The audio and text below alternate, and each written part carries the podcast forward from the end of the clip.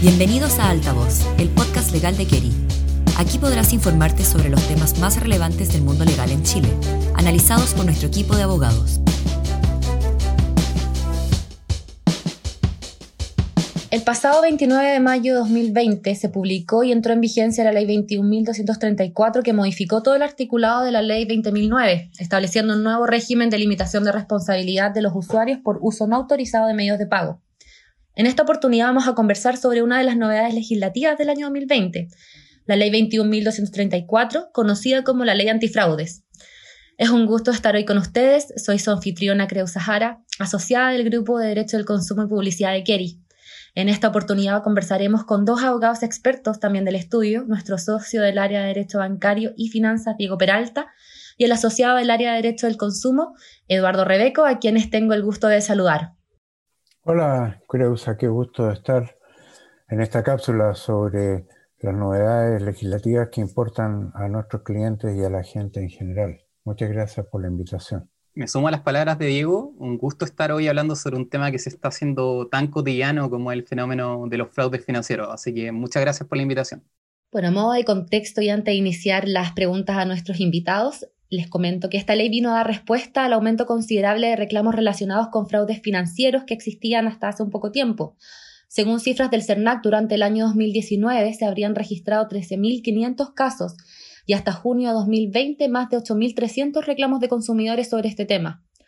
Incluso desde el año 2018 a la fecha, el servicio ha iniciado 13 procedimientos frente a falta de respuesta ante los consumidores por fraudes de clonación y suplantación consistentes en mediaciones, procedimientos voluntarios colectivos y acciones colectivas. En este contexto, Diego, te hago la primera pregunta. Teniendo presente estas cifras y en virtud de la nueva normativa, ¿cómo la nueva ley de antifraudes protege a los consumidores al ser víctima de estos eventos fraudulentos en sus transacciones? Gracias, Creusa. La nueva ley establece que ante cualquiera de los eventos o siniestros de extravío, robo, hurto o fraude que afecte a los medios de pago de los consumidores, los usuarios tan pronto tomen conocimiento de los mismos, deben dar aviso al proveedor del producto o servicio financiero. Así, inmediatamente después de recibido el aviso, el proveedor está obligado a proceder a su bloqueo. El proveedor, recordemos que puede ser el banco, que puede ser el emisor de la tarjeta de crédito de la tarjeta de prepago o la entidad a través de la cual se transfirieron los fondos eh, a un tercero. Ahora bien, las operaciones que se realicen con posterioridad al aviso serán de responsabilidad del proveedor, quedando el usuario o el titular, el cliente, absolutamente exento de responsabilidad a su respecto. Y por otro lado, las operaciones que se hayan realizado antes del aviso y hasta 120 días antes, el usuario titular tendrá un plazo de 30 días hábiles para reclamar de las mismas o para eh, señalar que las mismas se efectuaron sin su conocimiento sin su consentimiento. En definitiva, la nueva ley cambia el peso de la prueba ante operaciones que el usuario desconozca haber autorizado, la que recaerá siempre en el proveedor, cuestión que cambia completamente el paradigma de responsabilidad ante estos hechos delictuales. Diego, y una vez realizado este aviso al emisor, ¿qué ocurre con los montos defraudados o desconocidos? ¿Cuánto tiempo tiene que esperar el consumidor para que estos le sean restituidos o cancelados? Va a depender del monto de lo defraudado. La propia ley establece que dentro del plazo de cinco días contados desde la fecha del aviso, del proveedor deberá cancelar los cargos o restituir los fondos si el importe es igual o, o inferior a 35 unidades de fomento, aproximadamente un millón de pesos. Y respecto a aquellas eh, violaciones que excedan a las 35 UF de valor, el proveedor tendrá 7 días adicionales para escoger una de las siguientes dos opciones, cancelarlos o restituirlos, o demandar al usuario ante el juez de policía local competente si del estudio de los antecedentes se desprende la existencia de dolo o culpa grave del usuario que haya resultado en el siniestro. En dicho caso, se debe notificar al usuario de la decisión adoptada. Esto que mencionas último, Diego, es bien curioso. Pero Eduardo, en caso en que el emisor decida demandar al consumidor, ¿qué procedimiento tendría que aplicar? ¿Cómo el emisor acredita la culpa grave o el dolo del usuario ante el juez de policía local? Sí, la verdad es que es muy rara esta situación, creo. De hecho, la ley señala que esta acción debe tramitarse conforme al procedimiento establecido en la Ley sobre Protección de los Derechos de los Consumidores, el cual establece reglas comunes y generales ante acciones que ejerzan los consumidores en contra de sus proveedores, situación completamente inversa a la que ocurriría en este caso, en que el emisor, en calidad de proveedor, quien demanda al consumidor. Y claro, esto es sumamente complejo porque en este juicio, tan concentrado y expedita tramitación, súper complicado acreditar culpa grave o dolo del usuario.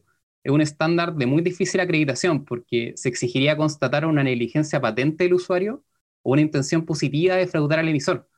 Tal como señala el Código Civil, la culpa lata es no manejar los negocios ajenos con aquel cuidado que aún las personas negligentes y de poca prudencia suelen emplear en sus negocios propios. Es un estándar de suma diligencia.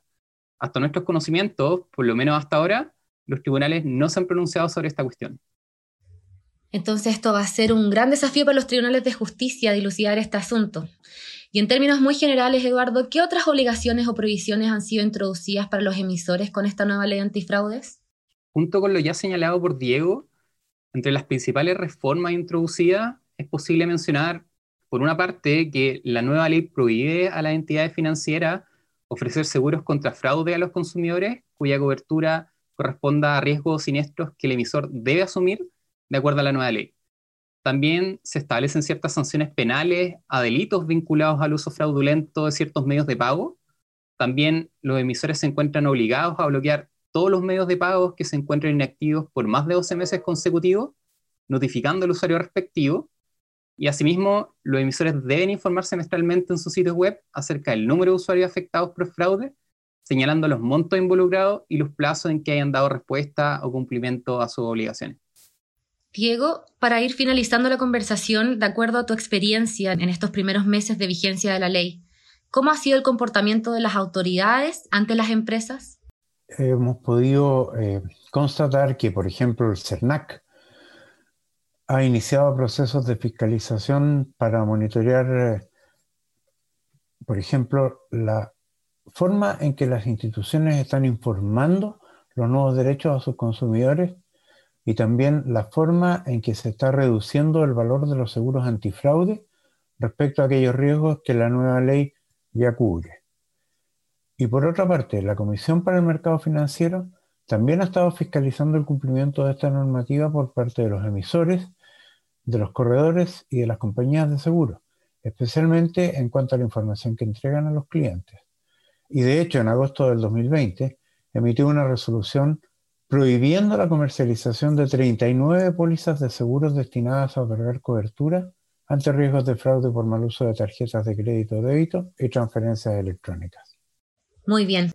Agradecemos a nuestros expositores y esperamos que esta cápsula haya sido de utilidad para todos nuestros oyentes.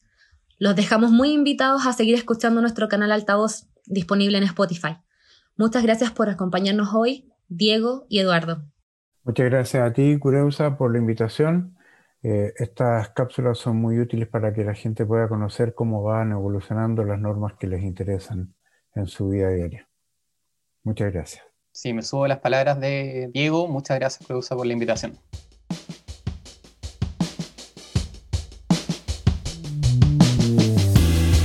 Gracias por escuchar Altavoz, un programa de Kerry creado para mantenerte al día con las novedades más relevantes del mundo legal.